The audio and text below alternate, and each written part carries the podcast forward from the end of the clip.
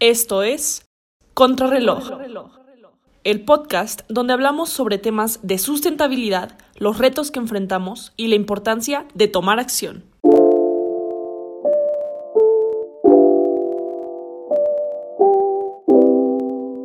A todos y todas, bienvenidos y bienvenidas a este nuevo episodio de su podcast favorito, del mejor podcast de la historia de los podcasts. Como bien saben, en este podcast hablamos sobre sustentabilidad, sobre los retos que enfrentamos, entre muchas otras vertientes.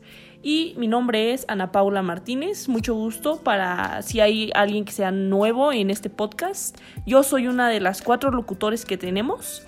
Y bueno, otro locutor también es Pepe Martínez, que el día de hoy me acompaña y pues aquí está conmigo. Hola Pepe. Hola amigos, qué gusto estar de regreso aquí en este podcast. Hablamos de un tema interesante, que siempre son interesantes, ¿no? Porque son temas um, que suelen no ser tan debatidos en, la industria y creo que podemos sumar valor, ¿no? En, en, este, en estas pláticas de temas no tan comunes. Sí, pues ustedes lo saben, la idea de, de, este podcast en general, de los episodios, que, es que se pasen un buen rato mientras hacen ejercicio, mientras cocinan o lo que sea, que puedan escuchar un poco acerca de, de sustentabilidad y después, no sé, probablemente platicarlo ustedes con su familia. Sí, perfecto. Yo creo que ahorita el tema es más que nada la innovación. Todo okay. surge, creo que la parte, gran parte de sustentabilidad parte de la innovación, ¿no? Entonces, el tema de hoy particularmente está enfocado en hablar sobre coches híbridos, eléctricos y su impacto en el mercado mexicano y en la vida de, los y las mexicanos mexicanas. De hecho, como tal, antes de empezar, creo que es ya importante dejar como tres cosas claras, ¿no? A, a muy grandes rasgos, en lo que se refiere como autos particulares, ahí existen tres, tres principales grupos.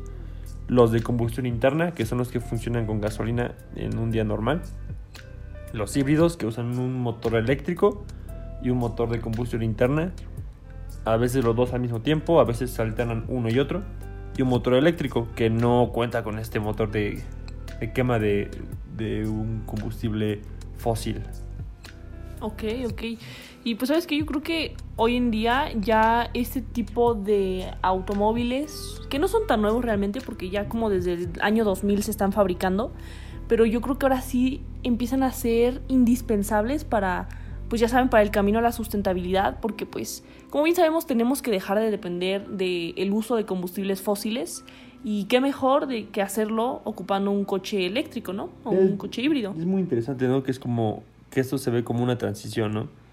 Que eventualmente, este, si se, estamos de acuerdo que los automóviles fueron la gran revolución del siglo XX, uh -huh. entonces que se puedan usar, que se puedan seguir usando de una manera con menor impacto para, para el medio ambiente, eso me parece algo súper interesante y algo paulatino, que creo que los cambios tienen que ser de alguna u otra manera paulatino en ese sentido de algo tan grande como los automóviles. ¿Y por qué no? O sea, eventualmente ya no depender de estos, del combustible fósil, que va a ser algo complicado, porque está, está tan arraigado en la sí, claro. actualidad que va a ser difícil dejarlo de un día para otro. Y aparte de que muchas industrias ya están giran en torno a esto, ¿no? Entonces va a ser un giro interesante. Oye, Pepe, con todo esto, quiero preguntarte, ¿tú cuánto tiempo crees que pase para que en México podamos salir a la calle y ver mayoritariamente coches eléctricos o híbridos en vez de no, coches no, de combustión? No, muchísimo. Yo le echo unos 20 años. ¿Tú crees? Sí, muchísimo todavía. A menos que el punto de que los precios de un producto bajen es de que se empieza, uno de los factores es que se empieza a producir en masa. Es decir, que puedas producir muchísimos y eso haga que sus precios se reduzcan y que sus materiales sean sea un proceso, un proceso productivo un poco más común y repetitivo que pueda hacer que sus precios bajen. Entonces ahorita es algo nuevo comparado con toda la historia de la industria automotriz que existe en el mundo. Y particularmente en México lo veo más difícil porque México no suele ser punta de lanza en cuanto a innovación se refiere. Si bien es cierto que muchas manufactureras tienen su sede en México, muchas es para exportación. O sea, las transnacionales este, tienen su proceso productivo aquí, sin embargo se lo llevan a todo el mundo, gran parte de su producción. Entonces yo, yo sí veo que le cuelgo muy buen rato, muy buen rato. Sí, la verdad es que yo igual lo veo a un futuro lejano Y por lo que dices, ¿no? Más que nada por el precio, que hoy en día creo que es un factor que pues obviamente es muy importante. Y, y pues, ¿qué te digo? La verdad es que hay muchas empresas, por ejemplo Tesla, Tesla es líder. Ahorita lo ves y casi casi el costo de la acción se ha hecho hasta ocho veces más grande. De lo mucho que ha crecido, sí. Ah, está bueno. Sí, sí, sí. Además de que, o sea, se, yo, al menos la percepción que tengo de Tesla es como la empresa que hizo como esa disrupción en el mercado, pero algo interesante de la industria automotriz es de que fuera de la industria armamentista es el sector en donde más se suele innovar en el, en el mundo. Es el sector donde siempre se están probando nuevas tecnologías, donde siempre están mejorando, se está, por ejemplo, em, un poco de, digamos, contexto, ¿no? En la parte, digamos que lo que hizo fácil la producción en masa, lo que incentivó la producción en masa, surgió de la industria automotriz.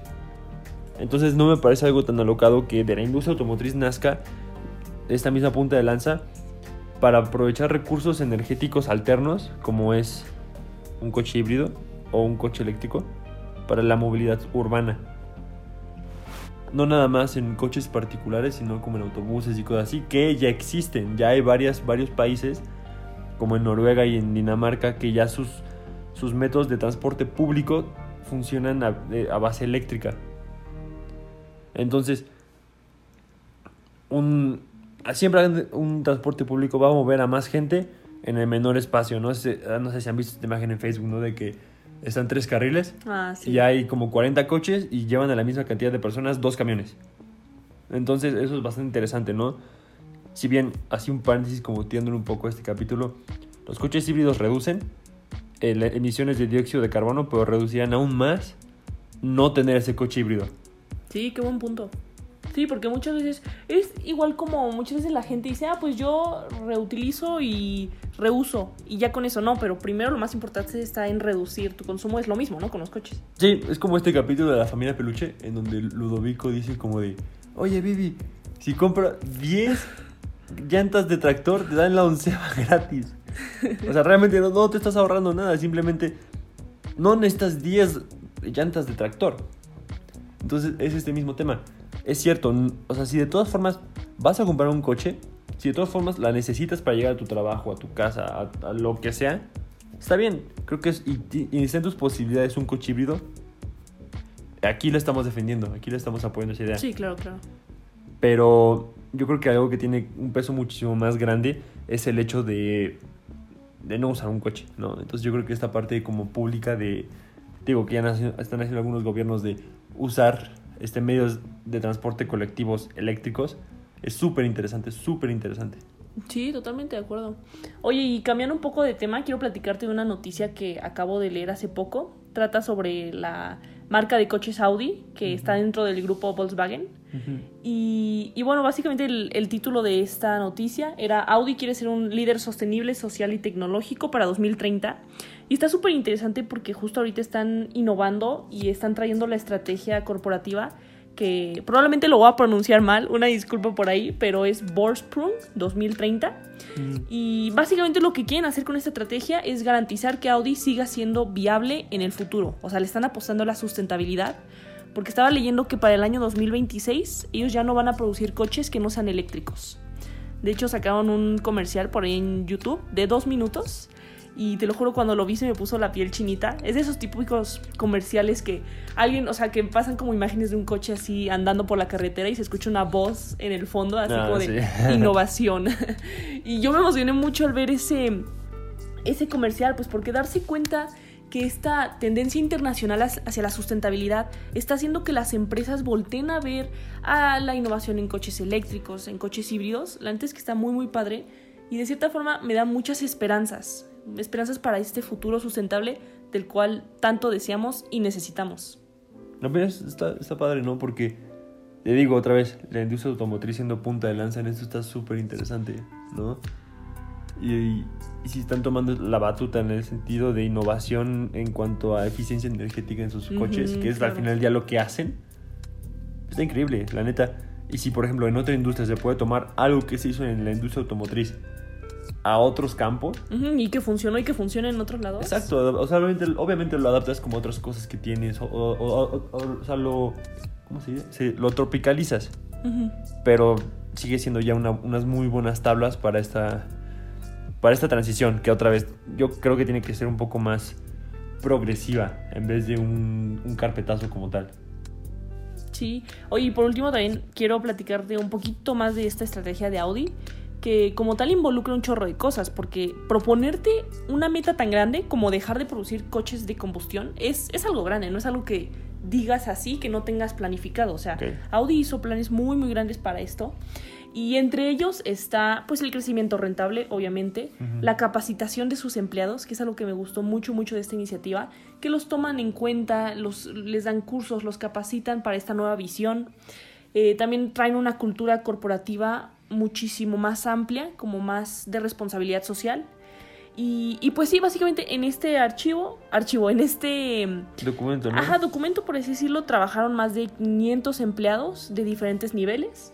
Y, y bueno, veían las tendencias globales, que ahorita justamente son los coches eléctricos, y trabajaron sobre ello. Entonces me parece una iniciativa increíble. Y, y bueno, por ahí por Instagram les vamos a estar subiendo el comercial del cual hablamos ahorita para que también se les pueda poner la piel chinita a ustedes. ¿Ya se saben nues- nuestras redes sociales? Creo que no, creo que no las repetimos cada capítulo. Contrarreloj Sem en Instagram. Ajá, contrarreloj-sem. Pero bueno, ahí síganos en Instagram. Ahí Y bueno, estamos. pues recuerden que ahí pueden ver las preguntas detonadoras. Y todo el punto de las preguntas detonadoras es que ustedes puedan después ir con esa misma pregunta y hacerla con su grupo de amigos, con su familia, con su almohada, con lo que sea. La otra vez le comentaba a, a Pepe, le decía, Pepe, la verdad es que la razón por la cual yo le entré como a todo este tema de la sustentabilidad es porque vi en un TikTok una pregunta que me dejó así en la cabeza como pensando y razonando y después se le hice a mi familia y lo comenzamos a hablar y de ahí ya nació como el interés, entonces justamente esa es la intención de la pregunta detonadora que a continuación escucharemos.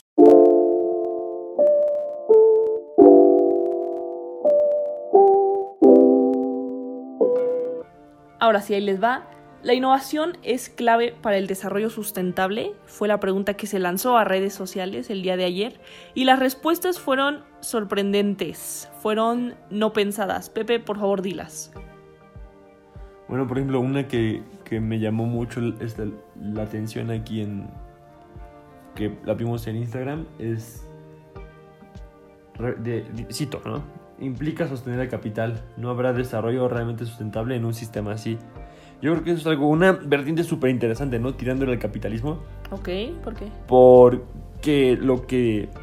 ah, como mi percepción de esto del capitalismo es producir lo más que puedas, lo más rápido que puedas, a una velocidad impresionante, sin importar qué. Entonces, ese es el tema, el sin importar qué.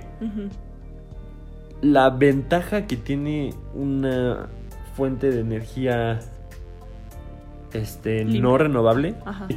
no renovable es que no para. Mientras no pare es lo más eficiente del mundo y es más controlable. Pero a qué costo? Exactamente. Entonces, un motor de combustión interna, a excepción de los carros en Fórmula E, que es el circuito de carreras de autos eléctricos, que de hecho eso también debían dar un- una, una investigada muy chida. De hecho hay un circuito en México de eso, de Fórmula E. Mm. Son coches eléctricos. De hecho eso innovó bastante.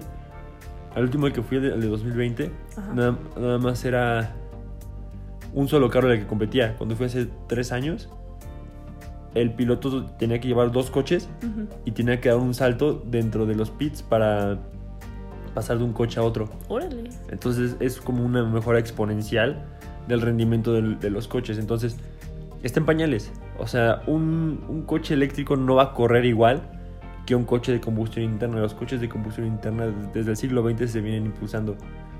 Y, de- y ahorita los quieres comparar, no va a dar. Quieres este, subir una montaña, no, no es recomendable un coche eléctrico ni un coche híbrido. Porque no te da esa potencia. Todavía. Todavía, exacto, exacto. Pero yo creo que es a lo que le están tirando las automotrices. Sí. ¿Quién acapara el mercado primero? ¿Quién innova más de manera que cuando esto esté en su auge, cuando un coche eléctrico jale, bueno, tenga la misma potencia que un coche tradicional, digamos, no se queden atrás y no empiecen cuando estén en el mero pico. O sea, todos los productos tienen como una, digamos, una pendiente hacia arriba se van aplanando cuando ya están maduros y un declive, ¿no? Ahorita está empezando, está subiendo, está muy interesante, ¿no? Sí, totalmente. ¿Sabes qué? La otra vez en una clase que tengo ahí eh, en Ingeniería Industrial, en el TEC, Ujú. nos visitó por ahí un, un chavo que justamente trabaja en Tesla. Mm. Y bueno, no, no puedo decir mucha información porque varias de esas es como, pues, algo secreta, por así decirlo. Pero lo que sí, sí les puedo decir es que este chavo nos platicó que realmente los avances que se están haciendo ahorita en Tesla son así impresionantes, impresionantes. Así que, o sea, Pepe, yo te digo que no me sorprendería, o sea, no creo que falte tantísimo tiempo para poder ver que los coches eléctricos le puedan, le puedan competir a uno de combustión. O sea, yo, yo, yo creo que muchas empresas como Audi Tesla le están apostando, le están dando los recursos necesarios, tienen el capital para impulsar esta innovación. Entonces, o sea, sí, tampoco digo que vaya a ser mañana, pero yo no lo veo imposible. No, te digo, son estos pañales. Ajá. Son los pañales en los que está ahorita la esa parte eléctrica, ¿no? De los de los coches híbridos barra eléctricos. Sí. No, pero está de, de hecho sí causa emoción, ¿no? Como pueden innovar y hacer que algo que es como tan ya de hecho sea tan tan emocionante, ¿no? Esa parte de cómo va a ser, o sea, muchas veces se dice como de, "Oye, ¿por qué no hacemos que los coches vuelen, no?" Ajá. que se quita como esa concepción de un coche tiene que estar en el piso. Oye, pero ¿por qué tiene que volar si sigue gastando un buen de gasolina? Entonces, yo me quedo mucho. Esto, esto lo saco, sale de otras cosas, ¿no? Pero lo que se me viene a mí a la mente es la de Capitán América, cuando está ahí Steve Rogers caminando y se encuentra el papá de Tony Stark, Howard Stark, diciendo como, ah, sí, van a volar, y tiene el primer prototipo. En ese entonces, un coche volar era como de, wow, ¿no? Y ahorita es como, ¿por qué que vuele? ¿Por qué no? Que no contamine. Está interesante eso. No sé, no sé. Una referencia ahí cinematográfica. Así se podría llamar el capítulo. Porque un coche. ¿Cómo dijiste? ah, para anotarlo. Eh, bueno, ¿por qué, ¿por qué que huele? ¿Por qué no que no contamine? Esa estaría Así. buena. Estaría chido, ¿no? Oye, pero regresando a la pregunta, quisiera decirte mi opinión. Para mí, yo creo que la innovación sí es clave para el desarrollo sustentable. ¿Por qué? Por varias razones. La principal Ajá. es porque sabemos que debemos de dejar de depender en la quema de combustibles fósiles. Eso es algo sí o sí. Porque se va a acabar. Exacto, se van a acabar, contaminan un chorro. O sea, los niveles de dióxido de carbono que sueltan a la atmósfera están cañones. O sea, eso es algo que sabemos y que tiene que pasar. Y bueno, ¿cómo dejamos de depender de ellos? Con nuevas soluciones. ¿Y de dónde vienen las nuevas soluciones? De la innovación. ¿Qué? Sí, eventualmente. Es que ese es el tema. Tienen que agarrarlo ahorita que es, que es caro, pero eventualmente va a ser muy redituable. O sea, pero sí debes tener un, como empresa unas bases bien sólidas para poder aventarte este tiro, ¿no? Sí. Porque sabes que eso no es algo que puedan dejar, que puedan dejar de lado, pero tampoco es algo que puedan, ¿cómo decirlo? No a- ignorar. Pero entonces, a ver, Pepe, o sea, ¿tú qué crees que necesitan otras empresas para asumir este papel pionero e impulsar la innovación en la industria automotriz? No, pioneros son muy pocos. O sea, pioneros son uno o tres desde mi punto de vista, ¿no? Ujú. Mm, ujú. Yo creo que lo principal que necesitan es dinero. Claro, sí, Dinero. estar estables económicamente. Sí, porque ahorita la información es muy accesible. Puedes encontrar información de lo que sea bastante rápido en internet. Vamos, obviamente no quitándole su valor a un experto en el tema, ¿no? Obviamente. Sí, pero claro, claro. no sé, creo que de esta parte es el dinero. Sí, tiene que ser un riesgo muy grande para tomarlo y que perdure a lo largo del tiempo. No nada más decir como quiero hacerlo, sino sí tener un plan para que esto funcione. Claro, entonces estabilidad económica, sí. Planeación, claro que sí. ¿Y qué, qué otra cosa se te ocurre? Mm. Audiencia, por favor, No, si lo están ajá. escuchando. Pensé que a mí me estaba diciendo audiencia, yo como... de- No, no, no, no, no, les estoy hablando a nuestra audiencia. De verdad, saben que ustedes pueden participar, son parte de este capítulo. Si ahí quieren, lo pueden mandar por nuestro Instagram. ¿Ustedes qué creen que se necesita más? Aparte de estabilidad económica, planeación. Yo, ¿sabes qué? También creo que se necesita un poco más de presión por parte del sector público. Ok. Como mm, Incentivos. Sí, claro, lo hablamos todos los capítulos, realmente creo que es algo muy importante estos incentivos justamente que ayuden a reducir la prima verde, que siempre, siempre hablamos de la prima verde en los capítulos porque es muy importante. Ya saben, la diferencia de costo que existe entre un producto sustentable, un producto amigable con el medio ambiente y un producto que no lo es. Mm, ok, ok, ok. Entonces, bueno, sí, entonces esa es nuestro, nuestra hoja de conclusión, ¿no? ¿Cómo se llama en Tecmundo? Nuestra hoja de resolución. La resolución. Interesante. Y por ejemplo, ¿cómo se aplicaría esto a otras industrias? O sea, de ahorita, de lo que hay, de lo que leíste, ¿qué podrías decir que pueden tomar de esta industria a otras? Por ejemplo, yo lo veo más. Puede, puede que esté hablando sin saber, Ajá. pero en mi experiencia, digamos, ahorita ya trabajando un poco, no en la industria automotriz como tal, sino en la parte de recubrimientos. Ok. O sea, usar esta tecnología para pruebas de laboratorio. Y que, este, y que esto pueda, y que esta información pueda ser subida y analizada de una manera más eficiente. Porque también, aparte de ser híbridos, muchos coches ya se están volviendo inteligentes.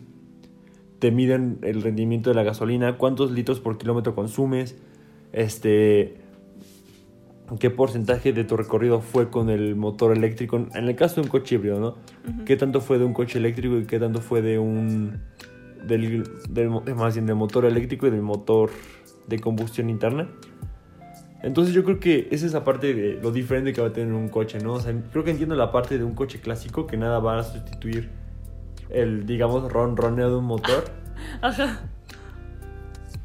Pero también hay otras otras perspectivas de esto entonces yo creo que esa parte de poder medir información para poder mejorar es algo que se puede tomar de algo en operación como tal. Ya se hace en la industria, podría decirte que conozco dos, dos, tres ejemplos, pero es algo que se puede tomar de la industria automotriz para otras, otras partes. Ok, ok. Yo me voy a ir por una opinión un poco más... O sea, yo no tengo experiencia, yo no he trabajado en empresas, entonces yo creo que algo que se podría copiar, por ejemplo, de la estrategia que tuvo Audi para la electrificación de coches, es esta mentalidad de trabajar en conjunto, como de... O sea, Audi tiene presente que pues esta lucha contra el cambio climático es responsabilidad de todo ¿Ok? y, y se tomó muy en serio el trabajo en conjunto, la capacitación de todos sus empleados, como todo jalar parejo. Entonces yo creo que si esto se aplica en cualquier industria, también se pueden lograr grandes cosas. Ok. Suena interesante. No sé, pues estamos como al, al, al vértice de algo así súper interesante que la innovación siempre parece algo eh, que se dice fácil, lo dicen mucho,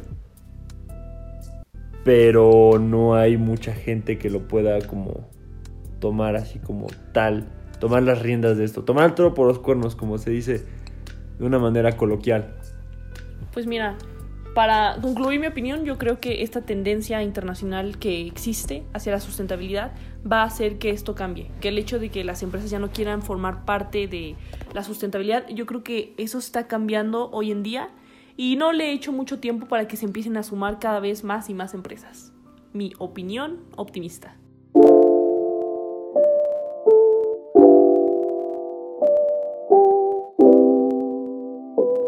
Y bueno, otra vez, ya se nos acabaron nuestro tiempo. Qué rápido se pasa esto. Realmente hablar de esto se pasa rapidísimo. Y pues nada más queremos aprovechar estos últimos dos minutos para recordarles todo el material educativo que pueden encontrar en nuestras redes sociales. Ya saben que tienen códigos QR para resúmenes en YouTube. Por ahí les dejamos el código QR para que puedan ver el informe sobre el cambio climático publicado por la ONU 2021. Por cierto, el más completo que se tiene hasta la fecha, más de 14.000 artículos de divulgación científica. Si conocen por ahí a alguien que no crea en el cambio climático, enséñenle ese documento. Y también algo que les quería comentar, que ya no me dio tiempo como de hablar en el capítulo, pero es importante. Probablemente si llegamos a tener una segunda parte, que seguro sí va a llegar de la industria automotriz en la sustentabilidad, este, quiero comentarles que por ahí el gobierno tiene una página en la cual ustedes pueden checar cuáles son los coches eh, híbridos o eléctricos más amigables con el medio ambiente. Pueden ver su rendimiento, la gasolina, ay, la gasolina, no ocupan gasolina, pero pueden ver su rendimiento, sus características, su precio y mucha información más. Está muy muy padre este sitio porque te permite ver la huella de carbono que tienen los automóviles. Y pues bueno, eso ha sido todo por hoy. Por mi parte, les agradezco mucho el haber escuchado este cuarto episodio de la segunda temporada. Y ya saben, episodios cada semana. Antes era cada 15 días, ahora es cada semana. Pepe, ¿algo que les quieras decir antes de irnos? Nada amigos, muchas gracias por escucharnos. Lean sobre innovación, siempre es algo interesante y siempre terminan emocionados o hasta llorando. Sí, vean el video que les dije. Se los juro, les va a poner los pelos de punta. Chao. No te pierdas los próximos episodios. Esto fue Contrarreloj. Es momento de tomar acción.